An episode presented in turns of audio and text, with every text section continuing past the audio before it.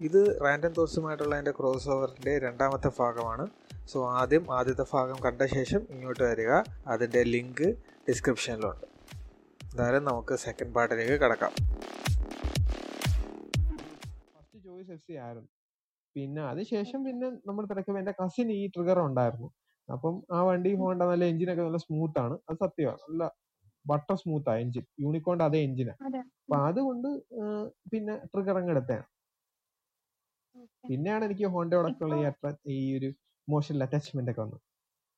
പക്ഷെ അന്ന് F C എടുക്കാത്തതിൽ ഒരു റിഗ്രറ്റ് ഫീൽ ഓഫ് റിഗ്രറ്റ് അങ്ങനെ എന്തെങ്കിലും ഉണ്ടോ? ഉണ്ടോന്ന് ചോദിച്ചു കഴിഞ്ഞാൽ ഉണ്ട്. കാര്യം ഇപ്പം എഫ് സിയുടെ എന്തെങ്കിലും കംപ്ലൈന്റ് വന്നാൽ നന്നാക്കാൻ സ്പെയർ പാർട്സ് ഒക്കെ നല്ല എളുപ്പമാണ്. അപ്പം ഇപ്പൊ എന്റെ ഈ വണ്ടി തന്നെ ഒരു റിസ്ക് എപ്പോഴും ഉണ്ട്. ഇത് രണ്ടു മൂന്ന് വർഷം കൂടെ കഴിഞ്ഞാൽ ഇതിന്റെ സ്പെയർ പാർട്സ് കിട്ടത്തില്ല. അത് കഴിഞ്ഞാൽ പിന്നെ ഇത് ആരും കൊടുത്താൽ എടുക്കത്തില്ല. വണ്ടി നല്ലൊരു ഇടി വല്ലതും കിട്ടിക്കഴിഞ്ഞാൽ വണ്ടി ടോട്ടൽ ലോസ് ആയി പോകും കാര്യം അതിന് നന്നാക്കാനുള്ള ഫ്രണ്ടിലത്തെ അതിന്റെ പാർട്സ് ഒന്നും നമുക്ക് കിട്ടത്തില്ല. അങ്ങനെ ഒരു സിറ്റുവേഷൻ ആ ഒരു ഡേഞ്ചർ ഈ വണ്ടിക്കുണ്ട് പക്ഷെ എഫ് സി ഇപ്പോഴും പ്രൊഡക്ഷനിലുള്ള ഒരു വണ്ടി ആയതുകൊണ്ട് കുറെ നാളത്തേക്കും കൂടെ ആ വണ്ടി നമുക്ക് എന്തായാലും പണിത് പണിത് കൊണ്ട് നടക്കാം അതാണ് ഒരു വ്യത്യാസം. ഇപ്പോഴത്തെ പുതിയ? ബൈക്കും നമ്മുടെ ലൈക് പണ്ടത്തെ ബൈക്കും വെച്ച് കമ്പയർ ചെയ്യുമ്പോൾ എന്തെങ്കിലും ഫീച്ചേഴ്സ് ചേഞ്ചിങ്ങോ അങ്ങനെ എന്തെങ്കിലും പുതിയ അപ്ഡേഷൻ ഒക്കെ വരുന്നുണ്ടല്ലോ? അത് പറയാനാണെങ്കിൽ ഞാൻ ഹൈനസ് തന്നെ എടുക്കാം. ഹൈനസിലാണെന്നുണ്ടെങ്കിൽ. ഫ്രണ്ടിലും ബാക്കിലും ഡിസ്ക് ഉണ്ട്. ട്യൂബ്ലെസ് ടയർ ആണ് അതിന് എ ബി എസ് ഉണ്ട്. പിന്നെ ഇൻസ്ട്രുമെന്റ് ക്ലസ്റ്റർ എല്ലാം ഭയങ്കര ഡിജിറ്റൽ ആണ് അത് ഫോണുമായിട്ട് കണക്ട് ചെയ്യാൻ പറ്റും. അങ്ങനെ കുറെ കാര്യങ്ങളൊക്കെ ഉണ്ട്. നമ്മളിപ്പോ തന്നെ പഴയ വണ്ടികൾ എടുത്തു കഴിഞ്ഞാൽ അതിൽ ഇപ്പൊ ഡിസ്ക് ബ്രേക്ക് എന്ന് പറയുന്നത് ട്രം ബ്രേക്ക് ആണ് പിന്നെ ട്യൂബ്ലെസ് ടയർ ഒക്കെ ഞാൻ എടുക്കുന്ന കാലത്ത് ട്യൂബ്ലെസ് ടയർ എന്ന് പറയുന്നത് ഒരു ഓപ്ഷൻ കണക്കായിരുന്നു. ഇപ്പൊ എല്ലാ വണ്ടിയിലും ബൈ ഡിഫോൾട്ട് ട്യൂബ്ലെസ് ടയറാണ് പക്ഷെ പണ്ട് അന്നത്തെ കാലത്ത് പല വണ്ടികൾക്കും അന്ന് കിട്ടുന്ന പോലെ വണ്ടികൾക്കും ട്യൂബ്ലെസ് ടയർ അല്ല. പിന്നെ അല്ലാതെ ഈ ഇൻസ്റ്റോൺ ക്ലസ്റ്റർ ആണെന്നുണ്ടെങ്കിലും ഇത്രയും നമുക്ക് ഇൻഫർമേഷൻ ഒന്നും കിട്ടത്തില്ല. അന്ന് ഫോണൊക്കെ കണക്ട് ചെയ്യുന്നതിനും വീട്ട് അത് നടക്കൂല. അതൊക്കെ ജെയിംസ് ബോണ്ടിൽ മാത്രമേ ഉള്ളൂ. എന്നല്ലാതെ വേറെ അങ്ങനെയുള്ള പരിപാടികളൊന്നും അന്ന് ഇല്ലായിരുന്നു. പഴയ ബൈക്കുകളിൽ പിന്നെ പഴയ ബൈക്കുകളുടെ ബിൽഡ് ക്വാളിറ്റി അല്പം കൂടെ കൂടു നല്ലതാണെന്നാണ് എനിക്ക് അറി ഞാൻ കേട്ടറിഞ്ഞിട്ടുള്ളത്. അത് യൂണിക്കോണിന്റെ കാര്യത്തിൽ അത് സത്യമാണെന്ന് എനിക്ക് ഏതാണ്ട് അറിയാം. ഞാൻ പഴയ യൂണിക്കോണും പുതിയ യൂണിക്കോണും ഓടിച്ചിട്ടുണ്ട്. അപ്പൊ പഴയ യൂണിക്കോൺ ആണ് ഏറ്റവും കൂടെ സ്മൂത്ത് അതൊരു സത്യമാണ് അങ്ങനെ ഒരു വ്യത്യാസമാണ്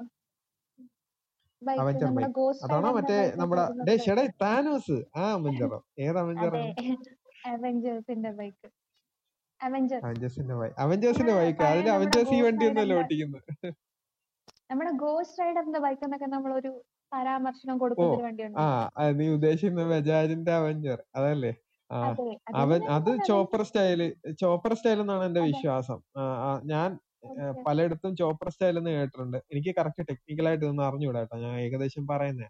അപ്പം മറ്റേ ക്രൂസർ ആണെന്ന് തോന്നുന്നു. ക്രൂസർ സ്റ്റൈൽ എന്നാണ് ഈ അവഞ്ചറിനെ വിളിക്കുന്നത്. ക്രൂസറും ഉണ്ട് ചോപ്പറും ഉണ്ട് അങ്ങനെ എന്തൊക്കെ വേരിയേഷൻ ഉണ്ട്. എന്തായാലും ആ വണ്ടി പൊതുവെ നല്ല അഭിപ്രായം അല്ല ഞാൻ കേട്ടിട്ടുള്ള അതിനെപ്പറ്റി അവഞ്ചറിനെ പറ്റി അതിവിടെ പറയാൻ കാര്യം എന്താണ്? അല്ല ഞാൻ ഈ ജെയിംസ് ബോണ്ട് എന്ന് പറഞ്ഞപ്പോ ഞാൻ നേരെ ഗോസ്റ്റ് റൈഡറിലോട്ട് പോയത് ഓ ഗോസ്റ്റ് ഗോസ്റ്റ് വണ്ടി എന്നൊക്കെ പറയാൻ മിക്കവാറും ഹാളി ഡേവിൻസിന്റെ ഒക്കെ ചോപ്പർ ഒക്കെ ആയിരിക്കും. അതൊക്കെ വേറെ ഹൈ ലെവലിൽ ഒരു പത്ത് ഇരുപത് മുപ്പത് ലക്ഷം രൂപയുടെ വണ്ടിയൊക്കെ ആയിരിക്കും. ഏതാ? ഓക്കെ. അല്ല ഹാർലി ഡേവിഡ്സൺ നമ്മൾ ഈ പറഞ്ഞ ബൈക്കുകളുടെ നമുക്ക് അതിന്റെ ഒരു സൈഡിൽ പോലും ആ. അതിന്റെ അപ്ഡേഷൻ അല്ല പിന്നെ ഒരു കാര്യമുണ്ട്. ഈ ബ്രാൻഡ് വെച്ച് എക്സ്ട്രാ ഒരു അവർ കാശ് വാങ്ങിക്കും. അങ്ങനെ ഉണ്ട് ഇപ്പൊ തന്നെ ഹാളി ഡെവിസന്റെ ഇപ്പൊ ഏറ്റവും ലോ എൻഡ് ബൈക്കിന്റെ അതേ റേഞ്ചിൽ തന്നെ ചിലപ്പോൾ അല്പം കൂടെ അത്ര ബ്രാൻഡ് വാല്യൂ ഇല്ലാത്തൊരു വണ്ടി അതേ റേഞ്ച് അതിന് നല്ലൊരെണ്ണം കാണും. അങ്ങനെ അങ്ങനെയൊക്കെ ഉണ്ട്. പക്ഷെ എന്തായാലും നമ്മളൊക്കെ ഇവിടെ കാണുന്ന വണ്ടികളെയൊക്കെ കാട്ടി എന്തായാലും ക്വാളിറ്റി ഹാളി ഡെവിസന്റെ വണ്ടിക്ക് കാണും. പിന്നെ പറയേണ്ട കാര്യമില്ല. പക്ഷെ അതിന് മാത്രം വിലയുണ്ട്. പക്ഷെ ഞാൻ കാര്യം ചോദിക്കട്ടെ? പൊതുവെ ഇപ്പോഴത്തെ ഒരു യൂത്ത് എന്ന് വെച്ചാൽ അവർ കൂടുതലും ബ്രാൻഡ് നോക്കുന്ന ടീംസ് ഉണ്ട്. ലൈക്ക് എല്ലാരും അങ്ങനെ ആണെന്നല്ല എങ്കിലും ബ്രാൻഡ് ഓറിയന്റഡ് ആ ഒരു കോൺസെൻട്രേഷൻ അല്ല അത് അത് ഞാൻ പറയാം. അത് ഞങ്ങളുടെ ഇവിടെ ഏരിയയിൽ ഹാളിയുള്ള ഒരു ഒരു ഒരു പുള്ളിക്കാരനുണ്ട്. അപ്പൊ ഞങ്ങൾ കോളേജിൽ നിന്ന് ഇങ്ങോട്ട് വരുമ്പോ ഈ പുള്ളിക്കാരൻ ഞങ്ങളുടെ വീട് ഞങ്ങളുടെ വീട് തന്നെ ഇപ്പം കൊല്ലം കൊല്ലം ഏരിയയിലാണ്. അപ്പൊ കൊല്ലം ഏരിയ അടുത്ത് കടല അപ്പം ബീച്ച് ബീച്ചിന്റെ സൈഡിൽ നിന്ന് അയാൾ ആദ്യം വണ്ടി ഓട്ടിച്ച് ഞങ്ങളുടെ എൻ എച്ചിന്റെ റോഡ് വരെ ഇങ്ങനെ വരും. തിരിച്ചു പോവും അങ്ങോട്ട്. പോവും ഇങ്ങോട്ട് പോവും അങ്ങോട്ട് പോവും. ഈ വണ്ടി ഇങ്ങനെ ഓടിച്ച് ഓടിച്ച് പോയിക്കൊണ്ടിരിക്കും. അയാൾ ഹെൽമെറ്റ് ഒന്നും വെച്ചിട്ടില്ല. ഇതേ കണക്ക് ഭയങ്കര മുടിയൊക്കെ മറ്റേ ജെല്ലൊക്കെ തേച്ച് ഇങ്ങനെ ഓട്ടിക്കും അങ്ങനെ. ഓട്ടിച്ചുകൊണ്ട് നടക്കുന്ന കുറെ ടീംസ് ഉണ്ട്. അവരെന്ന് പറയുന്ന അവർക്ക് സാധനം ഉണ്ട് ഇത് കാണിക്കണം എല്ലാരെയും. സ്വയം ഒന്ന് ഇത് ചെയ്യണം. അത്രേ ഉള്ളൂ.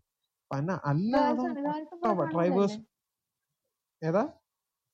അല്ല ഗേൾസ്? പൊതുവെ കോളേജ് വിട്ട് വരുന്ന ഒരു സമയം കൂടെ ആയിരിക്കണമല്ലോ.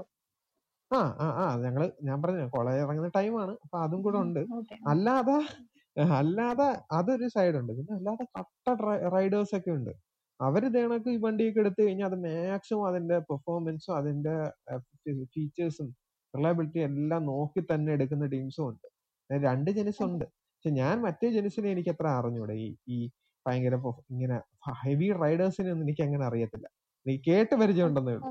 ഇങ്ങനത്തെ ഒന്ന് രണ്ടെണ്ണത്തെ എനിക്കറിയാം. ഞങ്ങളുടെ ഏരിയയിലുണ്ട്.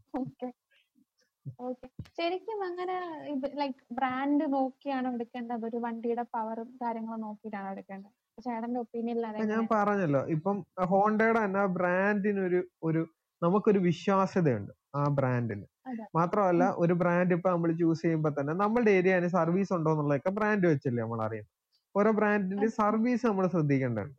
ഇപ്പൊ തന്നെ ചില വണ്ടികളുടെ സർവീസ് എന്റെ ഇപ്പം പൾസറിന്റെ ഞാൻ പൾസറിന്റെ ബജാജിന്റെ സർവീസിന്റെ അവിടെ ഞാൻ കൂട്ടുകാരോട് പോയിട്ടുണ്ട്.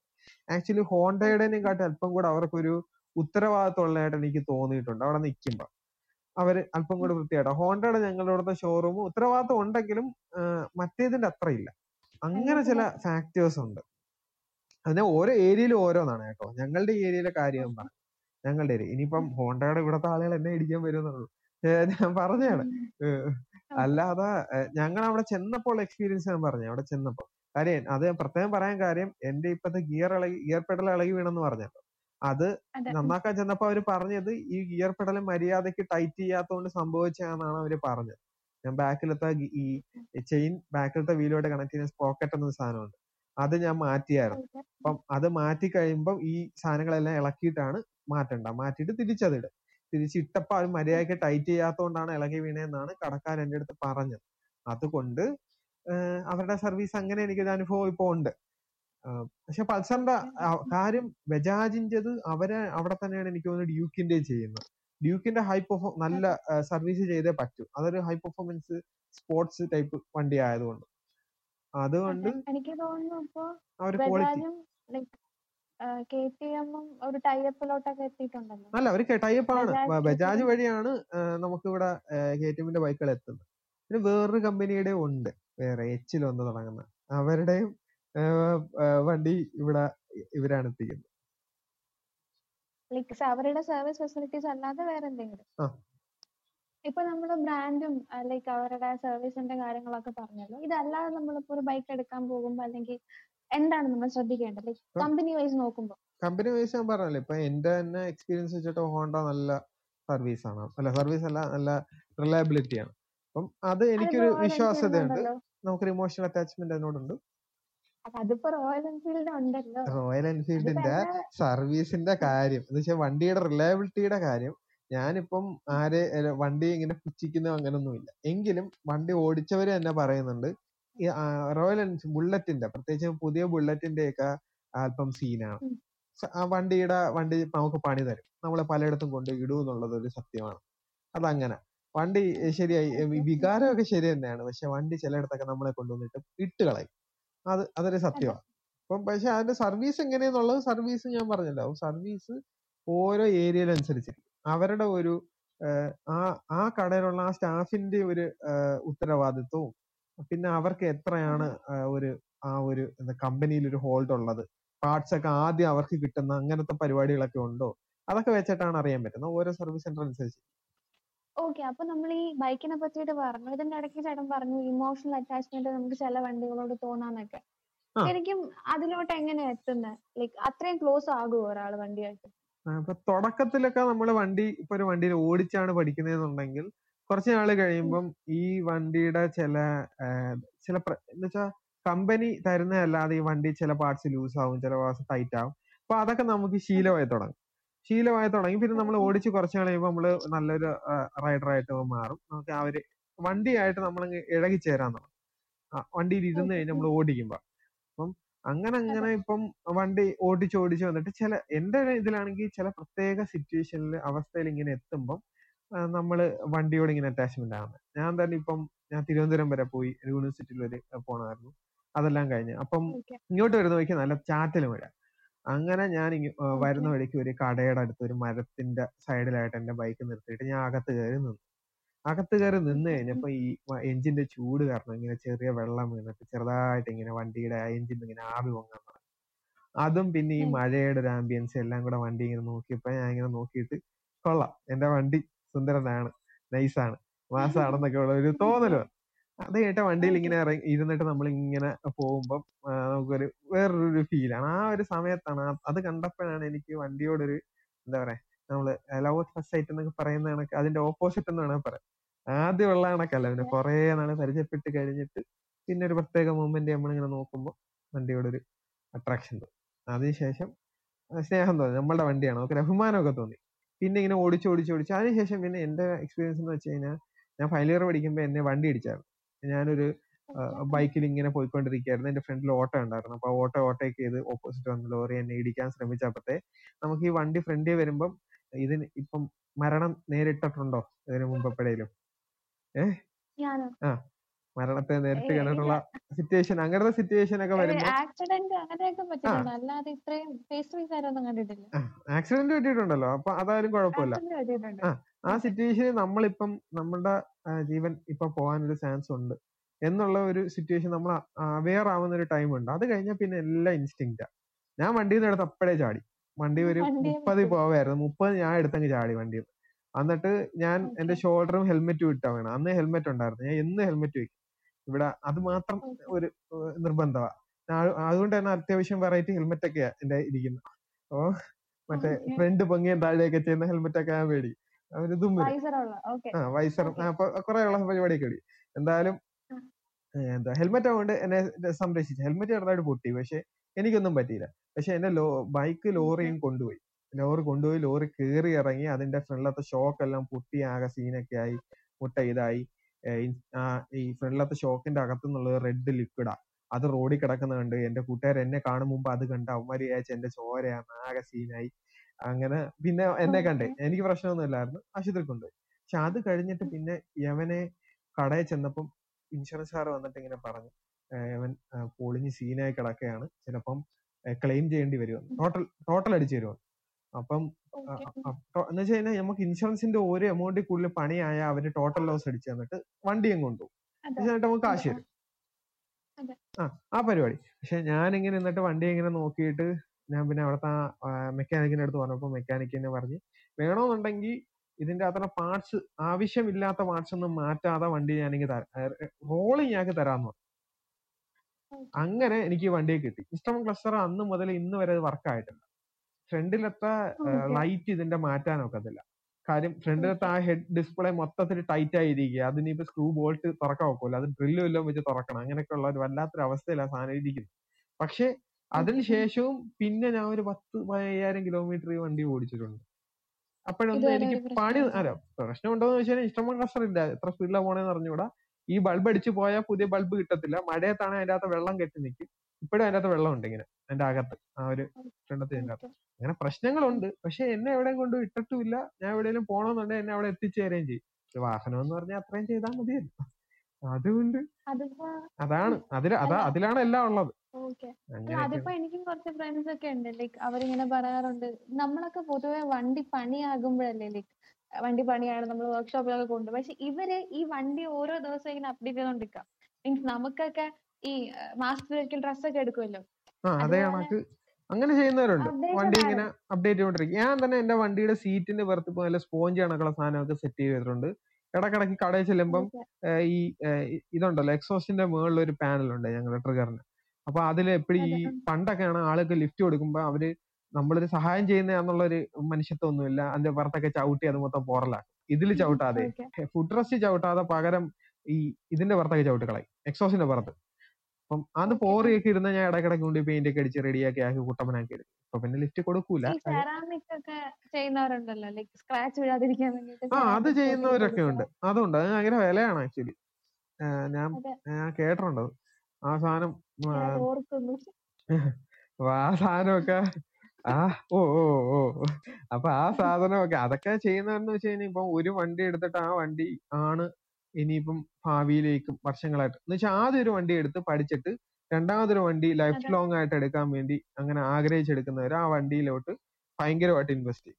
ഞാനിപ്പോ ഈ വണ്ടിയിൽ ഇനി ഇൻവെസ്റ്റ് ചെയ്യൂല. കാരണം ഈ വണ്ടി മാറ്റി ഞാൻ വേറൊരു വണ്ടി എടുത്തിട്ട് ഹൈനസ് എടുത്തിട്ട് ആ ഹൈനസിനാണ് ഞാൻ ഇനി ഫുൾ ഇൻവെസ്റ്റ്മെന്റ് ചെയ്യാൻ പോകാം അതുകൊണ്ട് തന്നെ ഈ വണ്ടി കൂടുതൽ. ഇൻവെസ്റ്റ് ഒന്നും ചെയ്യത്തില്ല. അത് ആ വണ്ടിയുടെ ആ ആ ഒരു ആ വണ്ടി എന്തിനാ എന്താണ് ആ വണ്ടി കൊണ്ട് ഉദ്ദേശിക്കുന്നത്? അതനുസരിച്ചിരിക്കും.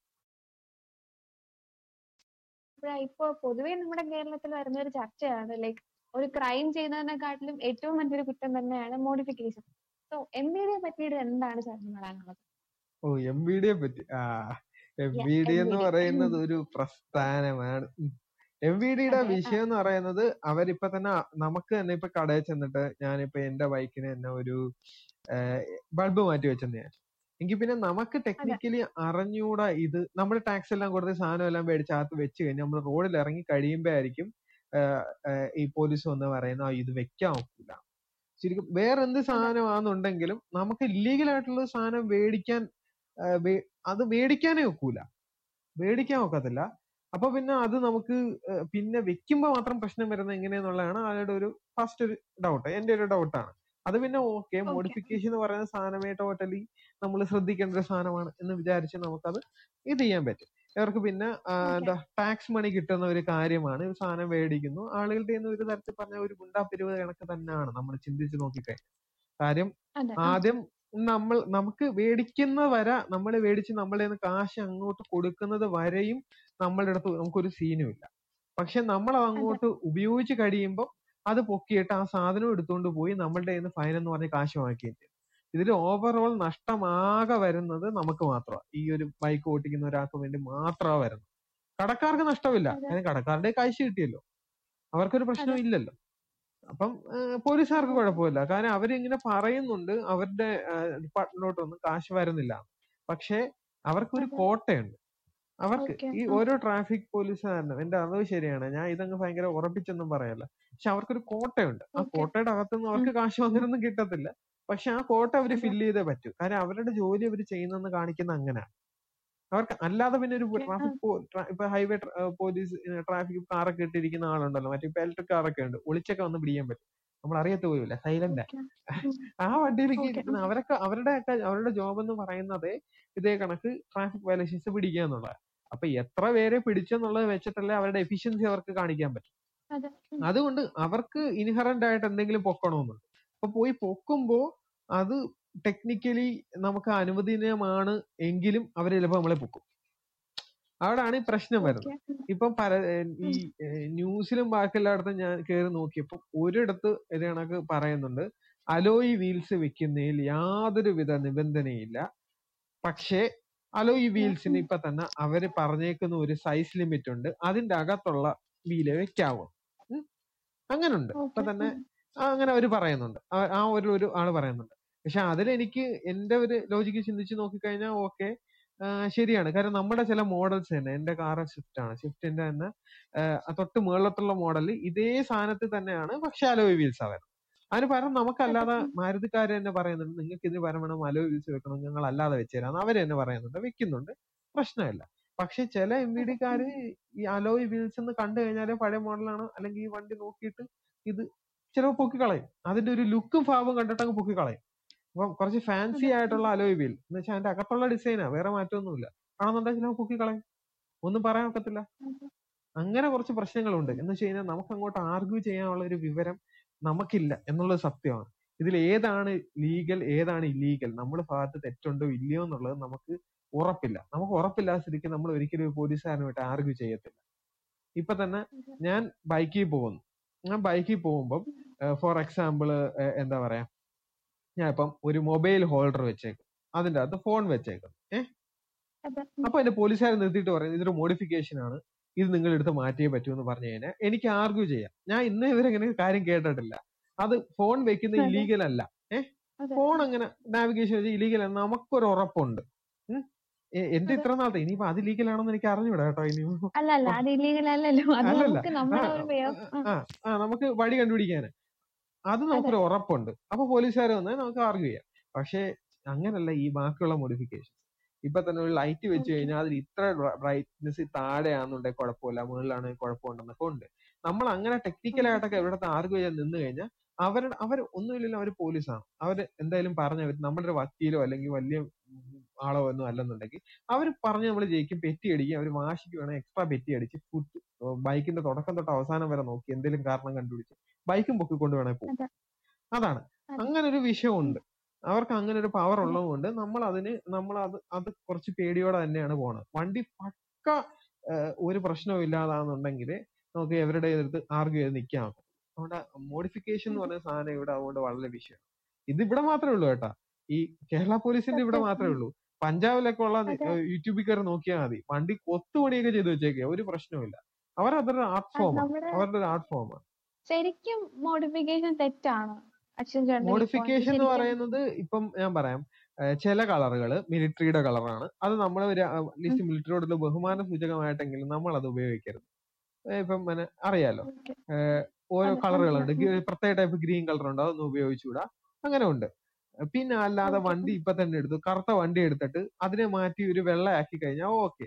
അത് എന്താ. എം വി ഡിക്ക് പൊക്കാനൊക്കെ പാടാ. ഇപ്പൊ എന്തെങ്കിലും പ്രശ്നം വന്നു കഴിഞ്ഞാൽ അവരിപ്പൊ തന്നെ ലൈസൻസ് പ്ലേറ്റ് നോക്കും. എന്നിട്ട് അവർ. നോക്കുമ്പോ അതിൽ പറഞ്ഞേക്കുന്ന കറുത്ത വണ്ടി എന്നാ. ഇൻഫർമേഷൻ എല്ലാവർക്കും കൊടുത്തു ഒരു കറുത്ത വണ്ടിയിലെടുത്ത് ഇങ്ങനെ പാഞ്ഞു പോകുന്നുണ്ടോ പക്ഷെ അവന്റെ വണ്ടി അവൻ പെയിന്റ് അടിച്ച് വെള്ളമാക്കിയിട്ടുണ്ടെന്നുണ്ടെങ്കിൽ പിന്നെ അറിയാവൂലല്ലോ അങ്ങനെ. കുറച്ച് പ്രശ്നങ്ങളുണ്ട്. പക്ഷെ ഇപ്പൊ തന്നെ. ഒരു വണ്ടിയുടെ ടാങ്കിന്റെ സൈഡിലായിട്ട് ചുമ്മാ ഒരു ഡിസൈനായിട്ട് ഫെദറോ എല്ലാം വരച്ചു വെച്ച്. അത് മോഡിഫിക്കേഷൻ എന്ന് പറഞ്ഞ് നിങ്ങൾ എന്തിനാണ് ഇങ്ങനെ മോഡിഫിക്കേഷൻ എന്ന് പറഞ്ഞു കഴിഞ്ഞാൽ അതൊരു അതൊരു ലോജിക്കൽ അല്ല. അത് ലോജിക്കൽ അല്ല. ഒരു സിമ്പിൾ ലെവലിൽ ഒട്ടിക്കുന്നു. ഇപ്പൊ തന്നെ മാത്രമല്ല ഈ വലിയ വലിയ ആളുകൾക്ക് വലിയ പൊളിറ്റീഷ്യൻസിനും പണക്കാർക്കും ഒരു ട്രാഫിക് നിയമം. പാവപ്പെട്ടവർക്ക്. വേറൊരു ട്രാഫിക് നിയമം. അത് അതൊന്നും ശരിയല്ല. അത് അവരുടെ ഭാഗത്തുനിന്ന് ചിന്തിക്കുമ്പോൾ ഓക്കെ പോലീസുകാരുടെ ഭാഗത്ത് ചിന്തിക്കുമ്പോൾ അവരെവിടെ അടുത്ത് മുട്ടാൻ നിന്ന് കഴിഞ്ഞാൽ ചിലപ്പോൾ അവരുടെ ജോലി പോകും. അത് അത് പോലീസുകാരുടെ ഭാഗത്ത് നിന്ന് ഓക്കെ. പക്ഷെ എന്ന് പറഞ്ഞ് അതിന്റെ ഒരു കലിപ്പ് നമ്മളെ അടുത്ത് എക്സ്ട്രാ ആ ഒരു പ്രശ്നമുണ്ടല്ലോ. അതും കൂടെ നമ്മളുടെ. മിക്കിട്ടോട്ട് എടുത്ത് ഇടരുത്. എന്ന് വെച്ച് കഴിഞ്ഞാൽ അവരുടെ അടുത്ത് ഫൈൻ അടിക്കാനൊന്നും പറ്റാത്തതുകൊണ്ട് ആ ആ- ആ- ഒരു കലിപ്പ് നമ്മളുടെ അടുത്ത് ഓവറായിട്ട് സ്ട്രിക്റ്റ് ആക്കി നിന്നിട്ട് കാണിക്കരുത് പാവപ്പെട്ടവരുടെ അടുത്ത് അതൊക്കെയാണ് നമ്മളുടെ ഒരു പ്രശ്നമുള്ളത്. കാര്യം മനുഷ്യരാണ്. മനുഷ്യരല്ലേ പിള്ളേര്? അത് ഇതേ. കണക്ക് ഓരോരോ മനുഷ്യർക്ക് ആവുമ്പം ഇങ്ങനെ നമുക്ക് ഒരാ പെട്ടെന്ന് അതിന് മുമ്പുള്ള ഒരാൾ ഭയങ്കര പണക്കാരനായിരുന്നു. അയാൾ കലിപ്പ് കാണിച്ചങ്ങ് പോയി. പിറന്നു വരുന്നത് നമ്മളായിരിക്കും. നമ്മളെടുത്ത് അവർ ആ കലിപ്പ് ചിലപ്പോൾ തീർത്തു തന്നിരിക്കും അങ്ങനെയുള്ള കുറച്ച് പ്രശ്നങ്ങളുണ്ട്. അപ്പൊ അത് അതിൽ പ്രശ്നം വരുന്നത് നമുക്കാണ്. അങ്ങനെ ഇതാണ്. എന്ന് വെച്ചാൽ പെർഫെക്റ്റ് അല്ല. എം വി ഡി എന്ന് പറയുന്നതിന് കുറച്ച് പ്രശ്നങ്ങളുണ്ട്. അവരുടെ ഭാഗത്ത് തന്നെ തന്നെ ഹിപ്പോക്രിറ്റിക്കൽ ആയിട്ട് ചില സംസാരങ്ങളൊക്കെ വരുന്നുണ്ട്. ഹിപ്പോക്രിറ്റിക്കൽ എന്ന് ഞാൻ ഉദ്ദേശിച്ചത് ആ ഒരു സാറ് പറയുന്നതായിരിക്കത്തില്ല വേറെ ഒരു പോലീസുകാരൻ വന്ന് പറയും. അപ്പൊ നമുക്ക് തന്നെ കൺഫ്യൂഷൻ ആവും. ആ ഒരു ഒരു ഒരു പോലീസുകാരൻ പറയും ഇന്നത് ശരിയാണ് നിങ്ങൾക്ക് ചെയ്യാം. പ്രശ്നമൊന്നുമില്ല. പക്ഷെ തൊട്ടപ്പുറത്ത് വേറെ പോലീസുകാരെ ഒരാളെ പൊക്കിക്കൊണ്ടിരിക്കുമ്പോ അറസ്റ്റ് ചെയ്തിട്ട് ന്യായീകരണം ചോദിക്കുമ്പോ ആ പോലീസുകാരൻ പറയും ഇത് ഇല്ലീഗലാണ് ഇതിങ്ങനെ ചെയ്യാൻ പാടില്ല എന്ന് പറയും. അപ്പൊ നമുക്ക് തന്നെ കൺഫ്യൂഷൻ ആവും. ഇത് എന്താണ്? നമുക്കൊരു നിയമാവലി കണക്ക് വല്ലതും അടിച്ചിറക്കേണ്ട ആവശ്യകതയുണ്ട്. ആ ആളുകൾക്കായിട്ട്. ഈ വാഹന ഇൻഷുറൻസിനായിട്ട് ഒരു ബുക്ക്ലെറ്റ് കണക്കോ എന്തിനേലും അടിച്ചിറക്കണം അവർ. എങ്കിലേ ശരിയാവൂ. എങ്കിലേ ഇതിനൊരു അവസാനം കാണാൻ കൊടുക്കുന്നത് പോലെ. ഓ അങ്ങനെ അങ്ങനെ. പ്രത്യേകിച്ചും ബുള്ളറ്റിന്റെ തന്നെ എക്സോസ്റ്റ് മുറിച്ചിട്ട് ഭയങ്കര സൗണ്ട് കൂട്ടിയുള്ള വെക്കുന്നത് അതൊരു ന്യൂസെൻസ് ആണ്. അത്. അപ്പൂപ്പന്മാരുടെ അടുത്തുകൂടെ വല്ലതും പൊട്ടിച്ചുകൊണ്ട് പോയാൽ അവരോ അട്ടത്താക്ക് ഒന്ന് കത്തിപ്പോവും അത് അതൊക്കെ അങ്ങനെയുള്ളതൊക്കെ അതൊക്കെ നമ്മൾ എന്തായാലും മോഡിഫിക്കേഷൻ എന്നുള്ള രീതിയിൽ പൊക്കണം. സേഫ്റ്റിയെ ബാധിക്കുന്ന. ഞാൻ കുറച്ച് നാൾ എന്റെ കൂട്ടുകാരി ഇപ്പൊ പറഞ്ഞപ്പോഴാണ് എനിക്ക് അതിനെ കുറിച്ച് മനസ്സിലായത്. നമ്മുടെ ഈ ഫിലിം ഒട്ടിക്കുന്നെന്ന് പറഞ്ഞുള്ളതുണ്ടല്ലോ അത്. രണ്ട് രണ്ട് റൂളിംഗ് ഉണ്ട് അതിന്. ഒന്നെന്ന് പറയുന്നത് ട്രാൻസ്പെറസിയുടെ ഒരു ഒരു ഒരു ഒരു പ്രശ്നമുണ്ട്. ഒരു റൂളിംഗ് ഉണ്ട് ഇതാണ്. ഇത്ര ട്രാൻസ്പെറൻസി കൂടുതൽ പറ്റരുത്. രണ്ടാമത്തെ എന്ന് പറയുന്നത് ഇതിന്റെ ഈ സ്റ്റിക്കർ ഒട്ടിച്ചു കഴിഞ്ഞാൽ ആ സ്റ്റിക്കർ ഇത് ഈ- ഈ ഗ്ലാസ് ഇങ്ങനെ പൊടിയായി പോണേനെ തടയും. മനസ്സിലായില്ലേ? ഇപ്പൊ തന്നെ നമ്മളുടെ ഈ കാർ എന്ന് വെച്ച് കഴിഞ്ഞാൽ എന്തെങ്കിലും ബാറ്റോ വല്ലതും വെച്ച് അടിച്ചെന്ന് വിചാരിച്ചു. ആ ഗ്ലാസ് ഇങ്ങനെ. പൊടി പൊടി പൊടി പൊടിയായിട്ട് അങ്ങ് പോകും ആ. പക്ഷേ ഇതിന്റെ അകത്ത് ഈ ഇത് ഒട്ടിച്ചു കഴിഞ്ഞാൽ ഈ ലെൻസ് ഒട്ടിച്ചു കഴിഞ്ഞാൽ ഈ ലെൻസ് അല്ല ഫിലിം ഒട്ടിച്ചു കഴിഞ്ഞാൽ നമ്മൾ ഇതേ കണക്ക് അടിച്ചു കഴിഞ്ഞാലും അത് പൊടിപൊടിയായി പോകത്തില്ല എന്നാണ് അവർ അവർ പറയുന്നത്. അങ്ങനെ ആയിരിക്കും. പൊടിപൊടിയായി പോകത്തില്ല. അതിന്റെ ആ ഒരു പ്രോപ്പർട്ടി നഷ്ടപ്പെടും. ആ ഒരു ഫിസിക്കൽ. പ്രോപ്പർട്ടിയെ അത് എഫക്ട് ചെയ്യുന്നതുകൊണ്ടാണ് ഫിലിം ഒട്ടിക്കുന്നത് പാടില്ലെന്ന് പറയുന്നത്. പിന്നെ അതിന്റെ കൂടെ തന്നെ കളേർഡ് ഫിലിം ഒട്ടിക്കുമ്പോൾ ട്രാൻസ്പെറൻസിയുടെ ഒരു സംഭവം വരും. ഇത്ര പെർസെന്റേജ് ട്രാൻസ്പെറൻസി വരണമെന്ന്. ആക്ച്വലി. കമ്പനിയുടെ അടുത്ത് തന്നെ പറഞ്ഞു കഴിഞ്ഞാൽ അവർ ഇതിന്റെ അകത്ത് അലോവബിൾ ആയിട്ടുള്ള പെർസെന്റേജിൽ ട്രാൻസ്പെറൻസി കുറച്ചുള്ള ഗ്ലാസ് നമ്മുടെ കാറിൽ തന്നെ സെറ്റ് ചെയ്ത് തരും. സൈഡ് മിറേഴ്സ് അങ്ങനെ ചെയ്തു കഴിഞ്ഞാൽ പ്രശ്നമില്ല. നമ്മളായിട്ട് ഓരോ പണി ആ. എന്ന് വെച്ചാൽ അങ്ങനല്ല. എന്ന് വെച്ചാൽ അത് ആക്ച്വലി അലോയബിൾ ആണ്. അങ്ങനെ ഒരു ഒരു ഒരു സംഭവം ഉണ്ട് പക്ഷെ ഇത് വ്യക്തമായിട്ട് ഞാൻ യൂട്യൂബിലൊക്കെ പല വീഡിയോസും കണ്ടിട്ടുണ്ട്. ഒരു പോലീസുകാർ ഇത് വ്യക്തമായിട്ട് പോലീസുകാരല്ല ഞാൻ പോലീസുകാരെ കുറ്റം പറയല്ല. ഒരു ഉത്തരവാദിത്തപ്പെട്ട ആളുകളും അല്ലെങ്കിൽ ആരും ഇങ്ങനെ വ്യക്തമായിട്ട് പറഞ്ഞ് ഞാൻ അങ്ങനെ കേട്ടിട്ടില്ല. ഈ ന്യൂസിൽ വന്ന് സംസാരിക്കുന്ന സമയം ഫിലിമിന്റെ കാര്യം എല്ലാം പറയുമ്പോഴേ ഇതൊന്ന് വ്യക്തമായിട്ട് പറയുന്നു. ഇത് പിന്നെ ഞാൻ ഇത് എന്റെ ഒരു കൂട്ടുകാരൻ വഴി അറിഞ്ഞു. അതുകൊണ്ട് ഇത് എനിക്ക് ആധികാരികതയൊന്നും ഞാൻ ഇങ്ങനെ പറയുന്നില്ല. പക്ഷെ ഇതാണ് ഫാക്ട് എന്നുണ്ടെങ്കിൽ അതെല്ലാരും ഒന്ന് അറിയിച്ചു കഴിഞ്ഞാൽ ഇനി ആ ഒരു പ്രശ്നം വരുന്നില്ല ഇനി കാർ എടുക്കുമ്പോ എടുക്കുമ്പോൾ തന്നെ എല്ലാരും ആ. കാർ എടുക്കുമ്പോ തന്നെ കമ്പനി എടുത്താ പറയുന്നു ഇനി ഈ കാർ എടുക്കുമ്പോ വേറൊരു ഇതുണ്ട് ഈ കടക്കാര് ചില കാര്യങ്ങൾ നമ്മുടെ അടുത്ത് പറയത്തില്ല. കാര്യം അവർ പിന്നെ. കൊണ്ടുവന്ന് നമ്മൾ ഇത് ചെയ്യുമ്പം അവരൊരു ഡയലോഗ് ഓടിക്കും. അയ്യോ ഇത് അന്ന് പറഞ്ഞിരുന്നെങ്കിൽ ഞങ്ങൾ കാശ് കുറച്ച് ചെയ്തേനേലോ എന്നിട്ട് അവരല്പം. എക്സ്ട്രാ കാശ് ഇട്ടിട്ടാണ് നമുക്ക് ഇത് ചെയ്തു തരുന്നത്. ഈ ആ- ആ- ഒരു നമ്പർ ഉണ്ട്. നമ്മൾ ഇതിനെ കുറിച്ച് കുറച്ച് റീസർച്ച് ചെയ്തിട്ട് പോയാലേ കാർ എടുക്കുമ്പോൾ തന്നെ ഇതൊക്കെ ചെയ്തിറക്കിയിട്ടേ കാര്യമുള്ളൂ. ഇല്ലെന്നുണ്ടെങ്കിൽ നമുക്ക് നഷ്ടമാണ് അതൊക്കെ ഈ കാർ കടക്കാരുടെ ഒരു ഒരു സ്ഥിരം ഒരു ഏർപ്പാടാണ്. അത് ഈ ചില. കടയിലൊക്കെ ചെല്ലുമ്പോഴേ അയ്യോ ഇപ്പൊ സ്റ്റോക്ക് വരും. കേട്ടോ. ഇപ്പൊ എടുത്താ എടുത്ത്. എന്ന പറഞ്ഞുള്ള ഒരു സംഭവം ഉണ്ടല്ലോ. നമ്മൾ എന്നിട്ട് കുറച്ച് അകത്തോട്ടൊക്കെ ചെല്ലുമ്പോ ഒരു ഡോറിന്റെ ഒരു വിടവിൽ കൂടെ നോക്കുമ്പോ അകത്തൊരു ഒരു അലമാര നിറച്ച് ഇതേ സ്റ്റോക്ക് തീരാറായ സാധനം ഇരിക്കുന്നത് കാണാം. അതാണ്. ഇതൊക്കെ ചില നമ്പറുകളാണ് ടാക്ടിക്സും അതാണ്.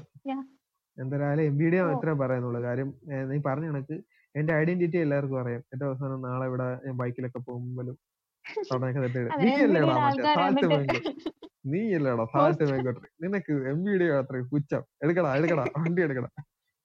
താക്കോലെടു. വീട്ടിൽ പോ. ഓട്ടോറിച്ച് വിളിച്ച് വെക്കും അതാണ് സീൻ ഓക്കെ. അതിന് മുമ്പായിട്ട് നമ്മുടെ ലാസ്റ്റ് സെഗ്മെന്റിൽ എനിക്കൊരു ക്വസ്റ്റ്യൻ ചോദിക്കാനുണ്ട്. ആക്ച്വലി ഇത് എന്റെ ക്വസ്റ്റ്യൻ ഒന്നല്ല എങ്കിലും ഒരാൾ അനോണിമസ് ആയിട്ട് എനിക്ക് എന്തൊരു ക്വസ്റ്റ്യൻ ആണ്.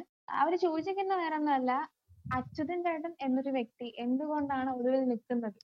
ഒളിവിൽ നിൽക്കുന്നതെന്ന് വെച്ച് കഴിഞ്ഞാൽ ഐഡന്റിറ്റി കാണിക്കാതെ നിൽക്കുന്ന എന്നാണ് അല്ല ഐഡന്റിറ്റി എന്താ എന്റെ ഓൾറെഡി ഇപ്പം എന്റെ പേര് ഞാൻ പറയാറുണ്ട്. പിന്നെ അല്ലാതെ എന്റെ ലിങ്ക് ഇൻസ്റ്റാഗ്രാം പേജിൽ ചെന്ന് കഴിഞ്ഞാൽ അങ്ങോട്ടുള്ള ലിങ്ക് ഉണ്ട് എന്റെ പ്രൈവറ്റ് ആയിട്ടുള്ള അക്കൗണ്ടിലോട്ടുള്ള ലിങ്ക് എല്ലാം ഞാൻ അവിടെ ഇട്ടിട്ടുണ്ട്. ഞാൻ അങ്ങനെ മുഖം കാണിക്കാതെ എന്ന് വെച്ചാൽ എന്റെ യൂട്യൂബ് ചാനലിൽ ഞാൻ അങ്ങനെ മുഖം കാണിക്കാത്ത കാണിക്കാതെ എനിക്കതിനുള്ള എക്യുപ്മെന്റും ഇല്ല. എല്ലാരും പറയാറുണ്ട് എന്റെ മുഖം എന്ന് പറയുന്നത് റേഡിയോക്ക് പറ്റിയ മുഖമാണ്. കാര്യം അതുകൊണ്ട് ഞാൻ അങ്ങനെ യൂട്യൂബിലൊന്നും ഒന്നും എന്റെ ഇത് കാണിക്കാതെയാണ്. അതിനിപ്പോ അത് ഭാവിയിൽ ചെയ്യും. അത് മാത്രമല്ല? അത് മാത്രമല്ല ലൈക് അച്യുതൻ ചേട്ടൻ എപ്പോഴും യൂട്യൂബ് റിവ്യൂയിങ്ങും പോഡ്കാസ്റ്റിങ്ങും പിന്നെ പഠിത്തവുമായിട്ട് ജസ്റ്റ് വീട്ടിനുള്ളിൽ ഒളിച്ചു കഴിയുന്ന ഒരു വ്യക്തിയായിട്ടാണ് ഈ ക്വസ്റ്റ്യൻ വന്നിരിക്കുന്നത്. എന്തുകൊണ്ടാണ് അങ്ങനെ? ഇപ്പോഴത്തെ ഒരു സാഹചര്യത്തിൽ ആ വ്യക്തിയോട് പറയണം. ഇപ്പോഴത്തെ ഒരു സാഹചര്യത്തിൽ കൊറോണയാണ്. അതുകൊണ്ട് റെസ്പോൺസിബിൾ ആയിട്ട് ഞാൻ വീട്ടിൽ ഇരിക്കുകയാണ് അതിൽ താങ്കൾ എന്നെ. അപ്രീഷിയേറ്റ് ചെയ്യണം. രണ്ടാമത്തെ കാര്യം ഞാൻ ആ അതെ അതെ. എന്റെ ഗോ കൊറോണ ഗോ. അല്ലാതെ അല്ലാതെ വേറെ കാര്യം എന്ന് പറയുന്നത് ഞാൻ പുറത്തു പോകുന്നുണ്ട്. ഞാൻ ഇപ്പം ആൾ എല്ലാ ദിവസവും രണ്ടു മൂന്ന് ദിവസം കൂടുമ്പോഴെങ്കിലും ഞാൻ സൈക്കിൾ ഓട്ടാൻ പോകും. അങ്ങനെ എന്റെ സൈക്കിളിന്റെ റിവ്യൂ എന്റെ അകത്ത് ഞാൻ പറയുന്നുണ്ട് പത്ത് അഞ്ഞൂറ് കിലോമീറ്റർ ഞാൻ ഓൾറെഡി അതിൽ ചവിട്ടിയതാണ്. അഞ്ഞൂറല്ല അത് കൂടുതലായി. ഏതാണ്ട് ഇപ്പൊ. ആയിരം അടുക്കാറായി. കിലോമീറ്റേഴ്സ് ഞാൻ ചവിട്ടുന്നയാണ്. അപ്പം ഞാൻ പുറത്തിറങ്ങാനൊക്കെ ഉണ്ട്. അല്ലാതെ പക്ഷേ ഇപ്പത്തെ ഒരു സാഹചര്യത്തിൽ ഞാൻ അനാവശ്യമായിട്ട് ചുമ്മാ ഇങ്ങനെ സിനിമ അങ്ങനെ നമ്മൾ പോകത്തില്ലല്ലോ. കൂട്ടുകാരായിട്ട് കൂടുന്നതെല്ലാം എല്ലാം നമ്മൾ ലിമിറ്റ് ലിമിറ്റ് ചെയ്ത് വെച്ചേക്കാണ് ഒരു. ജീവനിൽ കൊതിയുള്ളതുകൊണ്ട് മാത്രം. വേറെ ഒന്നുമില്ല ഓക്കെ. അപ്പൊ നേരത്തെ പറഞ്ഞ പോലെ തന്നെ നമ്മുടെ അച്ഛൻ ചേട്ടൻ ഒരു യൂട്യൂബ് ചാനലുണ്ട്. മലൂനിയം എന്നാണ് പേര്. അത് മാത്രമല്ല എന്തെങ്കിലും പറയാനുണ്ടോ ചേട്ടാ? പറഞ്ഞു. വേറെ അല്ല ചാനലിനെ കുറിച്ച് ചാനലിനെ കുറിച്ച് എന്ന് വെച്ച് കഴിഞ്ഞാൽ അതിന്റെ അകത്ത് ഞാൻ ടെക് റിവ്യൂസ് ചെയ്യാറുണ്ട്. പിന്നെ ആനിമെ കണ്ടന്റ്. ആനിമയെ കുറിച്ചൊക്കെ ചെയ്യാറുണ്ട്. മൂവി റിവ്യൂസ് ചെയ്യാറുണ്ട്. മൂവി റിവ്യൂസ് ഞാൻ വലുതായിട്ട് ഇപ്പൊ ഇങ്ങനെ ചെയ്ത് തുടങ്ങുന്നേ ഉള്ളൂ. പിന്നെ അല്ലാതെ ഓവറോൾ ആയിട്ട് ഒരു ബ്ലോ ഒരു സെൽഫ് ഒരു എന്താ പറയാ ഈ ബ്ലോഗ് ഒക്കെ ഉണ്ടല്ലോ പേഴ്സണൽ ബ്ലോഗ് അതേ കണക്കൊക്കെ ആക്കി എടുക്കാനാണ് ഞാൻ ശ്രമിക്കുന്നത്. അതെ. നല്ലൊരു രണ്ടായിരത്തി ഇരുപത്തി ഒന്ന് നല്ലൊരു തുടക്കമാവട്ടെ എന്ന് ഞാൻ വിഷ് ചെയ്തു. അതുപോലെ തന്നെ എസ് സി പിയെ പറ്റിയിട്ട് ചേട്ടൻ ഒരു എപ്പിസോഡ് ചെയ്തിട്ടുണ്ടല്ലോ ലൈക്ക് പി അത് അത് പറഞ്ഞു നന്നായി കാര്യം എസ് സി ബിയെ പറ്റി ഞാൻ യൂട്യൂബിൽ ഒരു വീഡിയോ ഉണ്ടാക്കിയിട്ടുണ്ട്. പിന്നെ അല്ലാതെ നമ്മൾ ഞാൻ പോഡ്കാസ്റ്റും ചെയ്തിട്ടുണ്ട്. പക്ഷെ അത് ഞാൻ അങ്ങനെ ഭയങ്കര സ്റ്റൈലൈസ്ഡ് ആയിട്ടൊക്കെ ഉള്ള രീതിയിലാണ് ചെയ്തേക്കുന്നത് അപ്പം ആളുകൾക്ക് അത് ഇപ്പോഴും അത്ര കത്തിയിട്ടില്ല. ഞാനപ്പം അതെ അതെ. അപ്പൊ താങ്കളെ ഇത് പറഞ്ഞ് മനസ്സിലാക്കിപ്പിക്കുന്ന ഒരു ഒരു സെഗ്മെന്റ് ആയിട്ട് എന്ന് വെച്ച് കഴിഞ്ഞാൽ അത് ഒരു എപ്പിസോഡായിട്ട് ഇറക്കാനാണ് ഞാൻ ഇപ്പോൾ ഉദ്ദേശിക്കുന്നത്. അത് എന്റെ എന്റെ ചാനലിൽ ഞാൻ അങ്ങോട്ട് വിളിക്കുന്നുണ്ട്. അങ്ങോട്ട് അങ്ങോട്ട് സ്വാഗതം ചെയ്യാണ് ഇപ്പഴേ. ഞാൻ എന്തായാലും അവിടെ വന്നിട്ട് കാര്യം ഒരാളുടെ അടുത്ത് ഇത് ഇങ്ങനെ പറഞ്ഞു കൊടുത്ത് മനസ്സിലാക്കുമ്പോൾ അവർക്ക് നാച്ചുറൽ ആയിട്ട് വരുന്ന ഡൗട്ട്സ് എന്തൊക്കെയാണെന്ന് എനിക്ക് അറിഞ്ഞൂടാ. അപ്പൊ അത് വെച്ച് ഓവറോൾ ആയിട്ട് എസ് സി പി ഫൗണ്ടേഷൻ ആ ഒരു ജോൺറ മൊത്തം ചെയ്യാനാണ്. അതൊരു സ്റ്റാർട്ടായിട്ടാ അത് കഴിഞ്ഞിട്ട് ഇനി അങ്ങോട്ടും അങ്ങനെ കുറച്ച് ആ ഒരു ആംഗിളിലും കൂടെ ഞാൻ പോകുന്നുണ്ട് ഒരാൾ മാത്രമായിട്ട് ചെയ്താൽ അതിനൊരു ഫ്ലോ കിട്ടുന്ന ഇല്ല എന്നാണ് എനിക്ക് തോന്നുന്നത്. അതുകൊണ്ട് അങ്ങനെ ഒരു ആംഗിളും കൂടെ നോക്കുന്നുണ്ട്. അതൊക്കെയാണ് ഇപ്പത്തെ എന്റെ ഒരു പ്ലാൻ അത്. മാത്രമല്ല ഞാൻ അച്ഛൻ ചേട്ടൻ മങ്കി നമ്മൾ മൂന്നുപേരും കൂടെ ഒരു ദിവസം ഓരോ പ്ലാൻ ചെയ്യുന്നുണ്ട്. പക്ഷെ അത് എന്തോ പ്രപഞ്ചശക്തി നമ്മളെ തടയുകയാണ്. എന്ത്? ഒരു ഒരു രണ്ടാഴ്ചയായിട്ടുള്ള ശ്രമമാണ്. എന്നിട്ട്. നടക്കുന്നില്ല. നടക്കുന്നില്ല. പക്ഷെ നമ്മുടെ പൂർവാധികം ശക്തിയോടെ തന്നെ തിരിച്ചു വരുന്നതായിരിക്കും അല്ലേ? ആയിരിക്കും ആയിരിക്കും. പക്ഷെ താങ്കൾ ഇപ്പൊ എന്തോ ഒരു ഒരു ഒരു ഗ്യാപ്പിന് പോവാൻ നിൽക്കുക എനിക്കിപ്പോ എക്സാംസ് ഒക്കെ വരുന്നുണ്ട്. സോ റാൻഡം തോട്ട്സിന്റെ ശല്യം കുറച്ച് ദിവസത്തേക്ക് കാണത്തില്ല. ഏതാണ്ട് ഇത് റെക്കോർഡ് ചെയ്യുന്ന ഇന്നത്തെ ദിവസത്തുനിന്ന് ഒരാ ഒരു കറക്റ്റ് ഒരു മാസമല്ലേ? അങ്ങനെയാണ് എന്റെ അടുത്ത് പറഞ്ഞത്. അതെ ഒരു മാസത്തേക്ക് റാൻഡം തോട്ട്സ് ഇനി കാണത്തില്ല. സോ നിങ്ങളുടെ സജഷൻസും വ്യൂസും ഒക്കെ ഡി എം ഇ അല്ലെങ്കിൽ അശോക് ചേട്ടന്റെ പോഡ്കാസ്റ്റ് പിന്നെ ഇതിപ്പോ ഇതിന്റെ സെക്കൻഡ് പാർട്ട് എന്റെ ഇടാനും ഫസ്റ്റ് പാർട്ട് ആദ്യയിലേട് ഇടാനുമാണ് നമ്മളിപ്പോൾ. പ്ലാൻ ചെയ്തിരിക്കുന്നത്. അങ്ങനെ ഇതിപ്പോ ഇങ്ങനെ ഒരു ക്രോസ് ഇപ്പം ഷെഡേ താനോസ് എന്നൊക്കെ പറയുന്ന ആ പുള്ളിക്കാരി ആയതുകൊണ്ട് മൾട്ടിവേഴ്സ് ലെവലിലൊക്കെ. ഉള്ള ഒരു എപ്പിസോഡാണ്. പ്രതീക്ഷിക്കുന്നത്. അതെ. എപ്പിസോഡ് പല പല പോഡ്കാസ്റ്റിലായിട്ട് ഇങ്ങനെ വിടർന്നു കിടക്കുന്ന ഒരു എപ്പിസോഡ് അതാണ് ഉദ്ദേശിക്കുന്നത്. മങ്കിയുടെ ആകുമ്പോ നമുക്ക് അങ്ങനെയാണ് മൂന്നെടുത്തിടാം അല്ലേ? നൈസാരി. ആ മങ്കിയുടേത് മൂന്ന് പാർട്ടായിട്ട് നമുക്ക് ഇതുപോലത്തെ ഇനിയും എപ്പിസോഡ് നമ്മുടെ കൊലാബോ ക്രോസ് ഓവറോ വേണമെന്നുണ്ടെങ്കിൽ നമ്മുടെ അടുത്ത് പറഞ്ഞാൽ മതി അല്ലേ? നമ്മൾ ചെയ്യുന്നതായിരിക്കും അതെ നമ്മുടെ അടുത്ത് പറഞ്ഞാൽ നമ്മൾ ചെയ്യുന്നതായിരിക്കും. പറഞ്ഞില്ലെങ്കിലും അതെ. രണ്ട് മൂന്നെണ്ണം ഇപ്പഴേ പ്ലാൻ എന്റെ പ്ലാനിങ്ങിലുണ്ട് ഞാൻ ഒന്ന് രണ്ടെടുത്ത് ചെല്ലുന്നുണ്ട്. ഇത് കഴിഞ്ഞ്. സോ അപ്പൊ നമുക്ക് സൈൻ ഓഫ് ചെയ്താലോ? എന്തായാലും എന്റെ ഈ എപ്പിസോഡ് ഇതിപ്പോ ആക്ച്വലി ഇതാണ് ഫസ്റ്റ് എപ്പിസോഡ് ഞാൻ റെക്കോർഡ് ചെയ്യുന്നത്. അതെ. അപ്പൊ അതുകൊണ്ട് എന്തായാലും ഒരു ഹാപ്പി ന്യൂ ഇയർ നല്ല ഒരു രണ്ടായിരത്തി ഇരുപത്തി ഒന്ന് ഞാൻ എല്ലാവർക്കും നേരുന്നു. ഞാനും എന്റെ വകയും.